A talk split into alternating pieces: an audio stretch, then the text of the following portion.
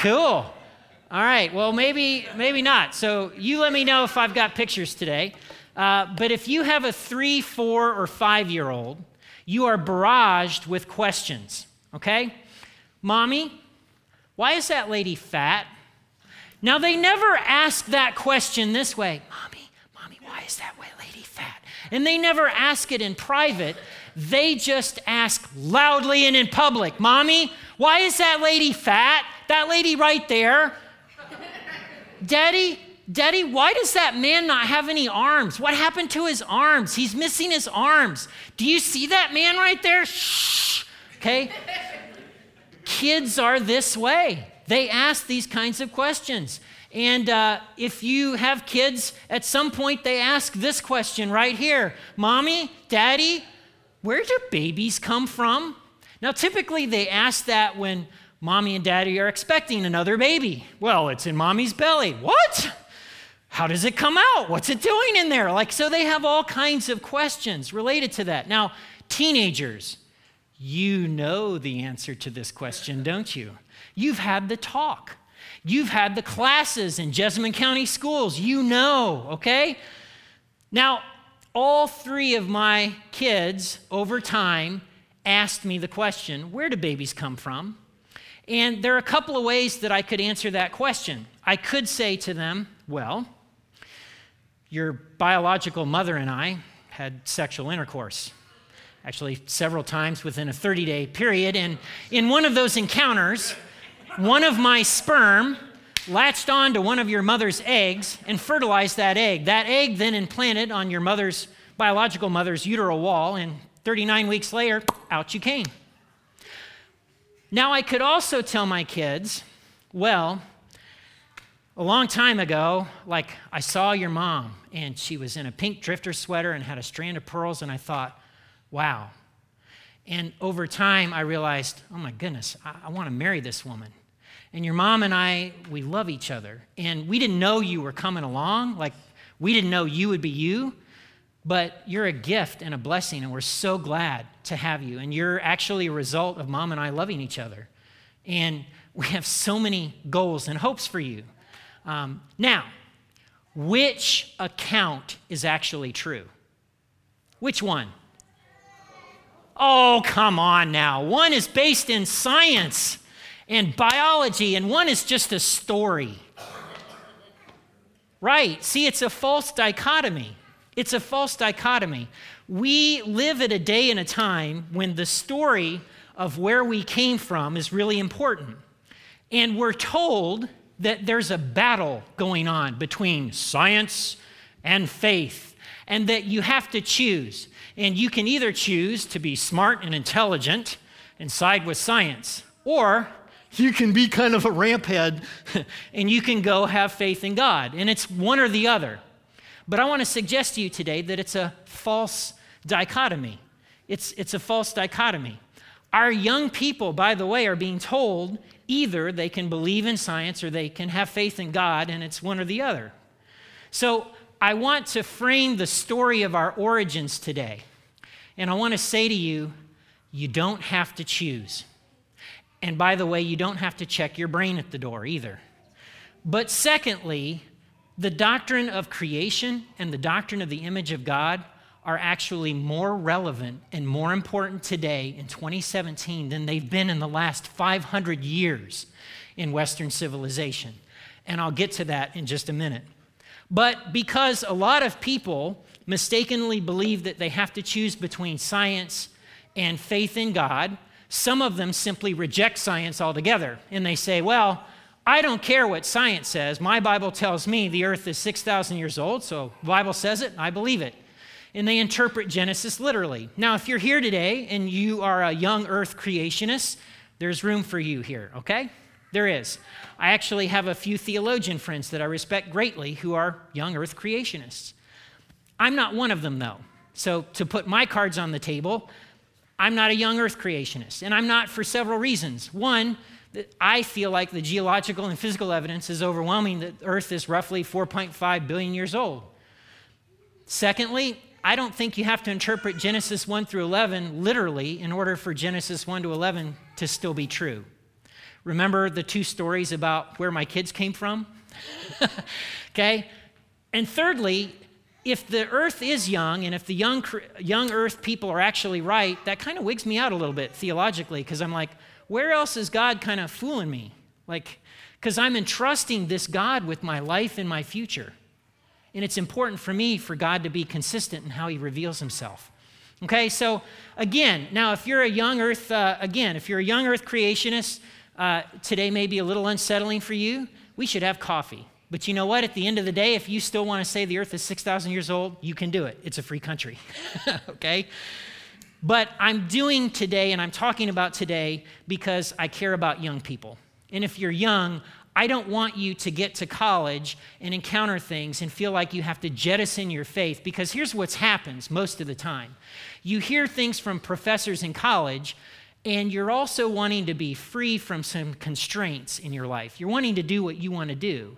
And it's a wonderful opportunity because you can go, well, all this stuff about religion and whatnot, that's all made up and science. And so what happens is you end up rejecting your faith in part because you think they're incompatible with, with scientific truth, but also because, in honesty, you'd rather be free of God telling you what to do and how to live your life. Okay? So, again, now, there is a um, philosophical system, however, that masquerades as science, and I want to call that out today. It's called materialism or naturalism. And I've taken these definitions from Wikipedia, which, by the way, is known to be a harbinger of conservative thought and evangelical Christianity. But, but Wiki. mock me if you will. Um, materialism is a form of philosophical monism, which holds that all matter is the fundamental substance in nature and that all phenomenon, including mental phenomenon and consciousness, big debate there, are identical with material interactions. And some of you are like, oh my gosh, I'm back in biology 101. Let me explain. The physical things to the universe are all the things that are real about the universe. There is nothing else. Now, that's a philosophical claim. That's not a scientific claim. Naturalism is the same thing. In philosophy, see what it's in philosophy, naturalism is the idea or belief that only natural laws and forces operate in the world. So, if, if naturalism and materialism are true, then it is, is it even possible for God to exist? No, it's not even possible. It's impossible. And materialism and naturalism are telling a story of our origins, a story that you can find on PBS. If you go to Disney World with Spaceship Earth, they, it will tell the story. It's telling a story. Long, long ago, uh, the cosmos burst forth. Helium and hydrogen expanded throughout the galaxy. Molecules became particles, and particles became galaxies, and galaxies burst forth planets, and blah, blah, blah, and here we are. And it's, and it's blind, purposeless, uncaring physical processes. That's all it is. That's a story of our origins that's being told. And so I say to the materialists, Really? How do you know this is all there is? Like, is that proven somewhere? Like, where's the evidence? Okay, and we can have a debate, and some of, and there's some strong arguments for it. Okay? But against the story of materialism is another story. It's the story that we tell in the church the story of Genesis. So if you brought a Bible, you can open it to the very first pages. You don't even have to be a Baptist like me and know your sword drill to get there. It's the very first page of your Bible, okay? So after the table of contents, uh, Genesis, Genesis chapter 1, okay? Genesis chapter 1. I'm going to read the text and unpack it a little bit. In the beginning, God created the heavens and the earth. The earth was formless and empty, and darkness covered the deep waters and the Spirit of God was hovering over the surface of the waters. And God said, Let there be light. And there was light. And God saw that the light was good, and He separated the light from the darkness. God called the light day and the darkness night, and evening passed and morning came, marking the first day. What is the Bible asserting that God did exactly? God brought everything into existence out of nothing. In Latin, it's ex nihilo, out of nothing. So again, God made everything out of nothing. Space, time, and matter were brought into existence by God. In the beginning, time, God created the heavens and the earth, space and matter. Genesis is telling us something important about God. Uh, God made everything out of nothing. I don't know if you've tried to do this. I know some of you in school feel like you're asked to do this all the time. I'm in art class and they want me to make this project and they don't give me paint, they don't give me canvases. You know, I got to corral everything. That's not what I'm talking about. I'm talking about have you ever had to make something out of nothing? Genesis is telling us something important about this God who made everything. Genesis is telling us that God brings order out of chaos. God took that which was without form and empty and gave it both form and substance. But God is not the same thing as what he made. God is distinct from his creation, right? The other thing that Genesis tells us is that God is powerful. That's the ex nihilo. And, and again, I don't interpret this literally, but God spoke the universe into existence. That tells me that God didn't have to uh, work his tail off to make the universe. In a sense, it was effortless. The other thing the text tells me is that God is holy and good, as seen in the creation of light and darkness. That's one of the bigger metaphors that goes from the beginning pages of Genesis all the way to the end of Revelation. And John says this This is the message we heard from Jesus and now declare to you God is light, and in him there is no darkness at all. So Genesis is telling us something important about where we came from. God made everything. But there's another part of the story. That's the story of us, you and me, human beings, people. So let's see what Genesis records here. God said, Let us make human beings in our image to be like us. They will reign over the fish in the sea and the birds in the sky, the livestock and all the wild animals on the earth, and the small animals that scurry along the ground. So God created human beings in his own image. In the image of God, he created them, male and female he created them. And God blessed them and said, Be fruitful and multiply, fill the earth and govern it, reign over the fish in the sea and the birds in the sky and all the animals that scurry along the ground. In his image, in Latin, imago Dei, in the Hebrew, tselem, likeness or reflection. In Mesopotamia, kings would set up a statue of their likeness. And that statue of the likeness of the king was intended to convey the authority of that king, meaning his authority now extends to this area. So when God is creating people in his image, he's claiming to be king. I am king over everything. So, what does it mean, though, to be made in God's image? Because this is Generations Community Church, I'm not going to get into the substantial, functional, or relational aspects of this doctrine. You're welcome, okay? You're welcome. If you want to have coffee with me, we can talk about those. But I am going to contrast it with materialism, okay? So, what, what the story of creation is telling us that is different from materialism, materialism says, yes, I share some things with whales, donkeys, uh, and a dog, but in a sense, I'm no more valuable or precious than they are. We all kind of, we, you know, we all kind of came along together. The doctrine of creation says, whoa, while there may be some similarities in DNA and some other stuff that's in common, human beings are special, distinct. They bear the mark of their creator in them, unlike anything else in creation. How do I know that human beings are valuable?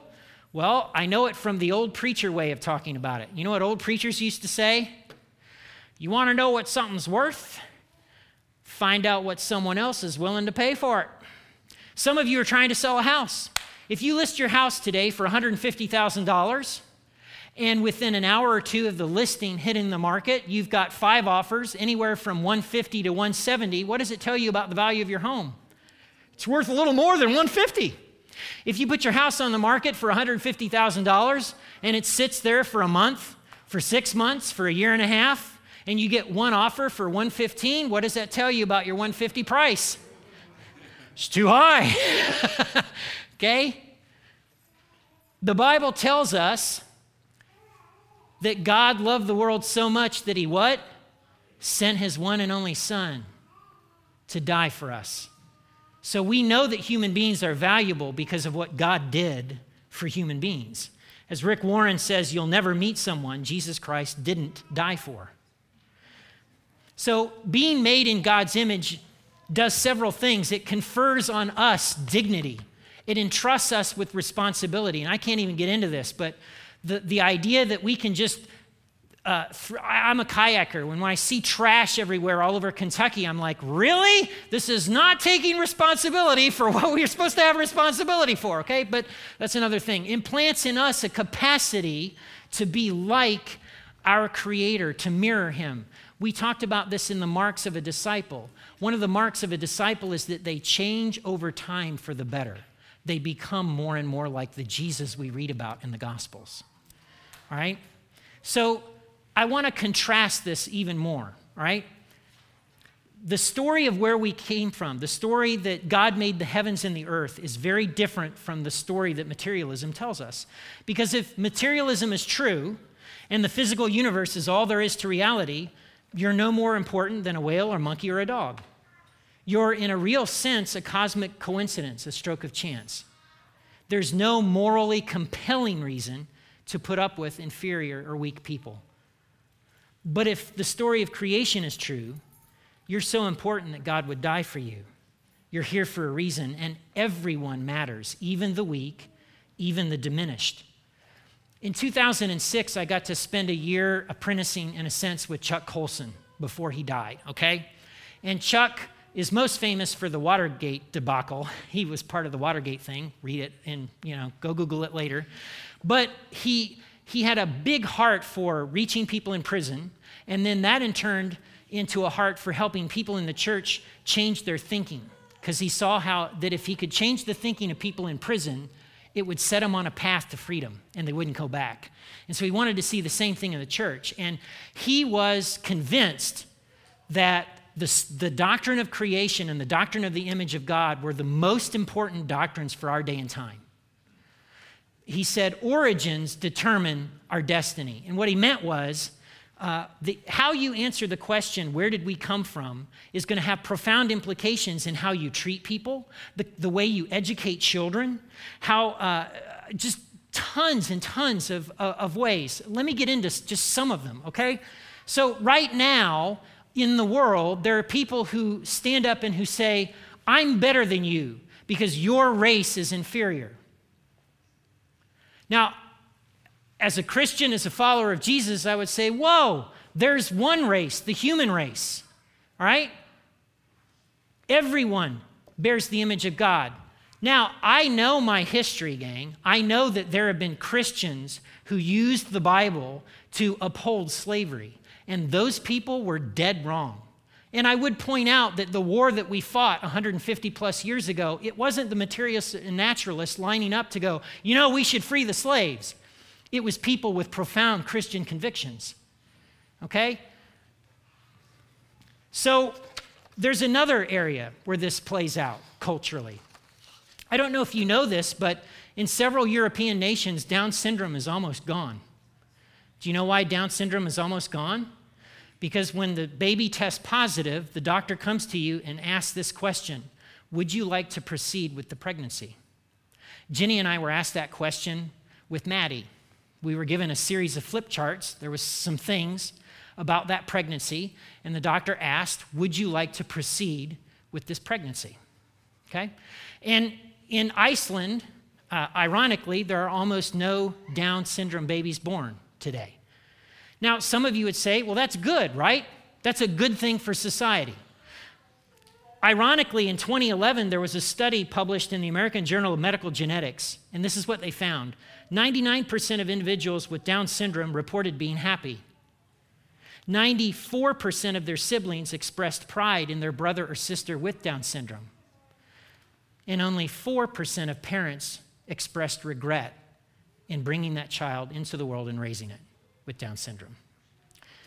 In our own congregation, we have a lady over 30 years old who has a chromosomal abnormality. I won't name her because they put this online. But her mother was told she'll never learn to walk, she'll never learn to feed herself. She's done those things, but she has the mental capacity of a kindergartner. Are we better off without her? Uh, we have someone in our congregation who's missing half of his cerebellum because of brain cancer at age eight. And even though he's a sharp cookie and he reads voraciously philosophy and theology, he has a diminished capacity because he's missing a chunk of his brain. Is he less of a person? Less of not in God's image because he's missing a chunk of his brain? Today in our society, all over college campuses, we have young women who are nothing more than an object because the man that they're in a relationship with is addicted to porn, and all they see for that young woman is what that one woman can do for them. They use the woman, they objectify the woman, and when they're done, they just toss her aside like she's a piece of trash.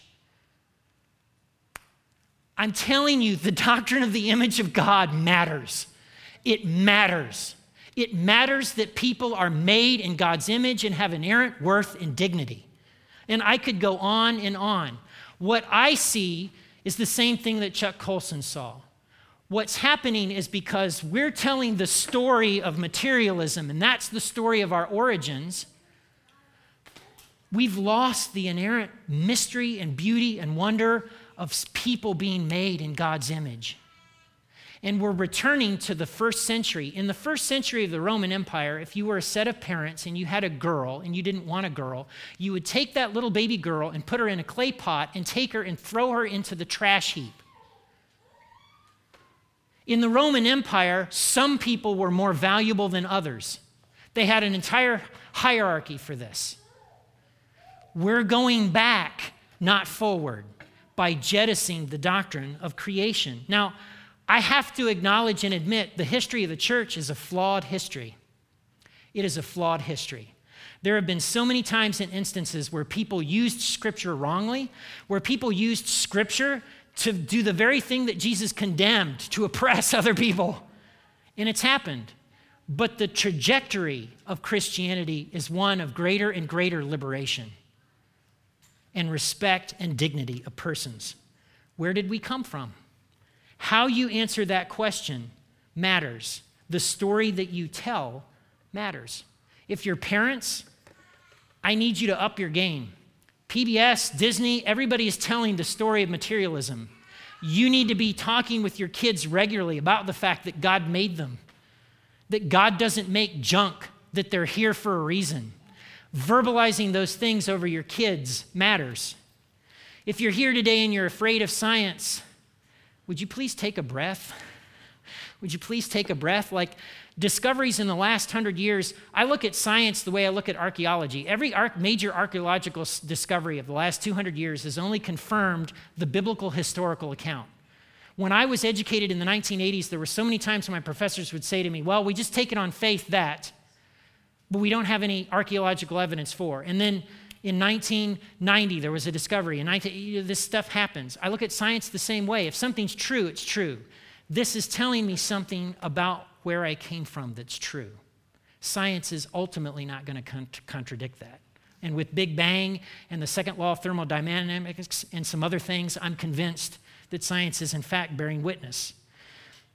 If the materialists succeed, though, and their story becomes the, the story for Western civilization, I worry about my kids and my grandkids. I do. Because anytime a small group of people gets to decide who's valuable and who's not, who's worth keeping and who's thro- worth, you know, you can just throw them away, lots of people end up dying every single time. But what if it were the case that children in the West grew up knowing that God made everything out of nothing, and that every person they encountered, no matter how weak, no matter how diminished, was somebody made in God's image, inherently worthy of love and everything else that we can offer. That's the kind of society that I want to live in. That's why Jesus' kingdom is so much better than what Rome can do. I want to pray for you and pray for me, and I'm going to ask. Uh, Brian and Don to slip up because we've got some special music to close out today. Father, I confess, uh, I'm not as smart as I wish I were, and I don't have so many things figured out, and I have so many questions. And it seems like the older I get, the more questions I have than I do answers. I don't even understand that. But I am convinced that you made everything and that that makes all the difference in the world. I pray that among us as a community of faith that our kids would grow up to become adults who are utterly convinced that you're real, that they can trust you no matter what. And we pray for our for our country and for the rest of our uh, fellow Americans. Um, there's a lot of division, there's a lot of stuff being said, there's a lot of things being done. Help us to stand up for the weak, for the marginalized, for the people that the rest of society wants to throw away in the garbage bins. And in that way, perhaps we might show them a better way to live. I pray these things in Jesus' name. Amen.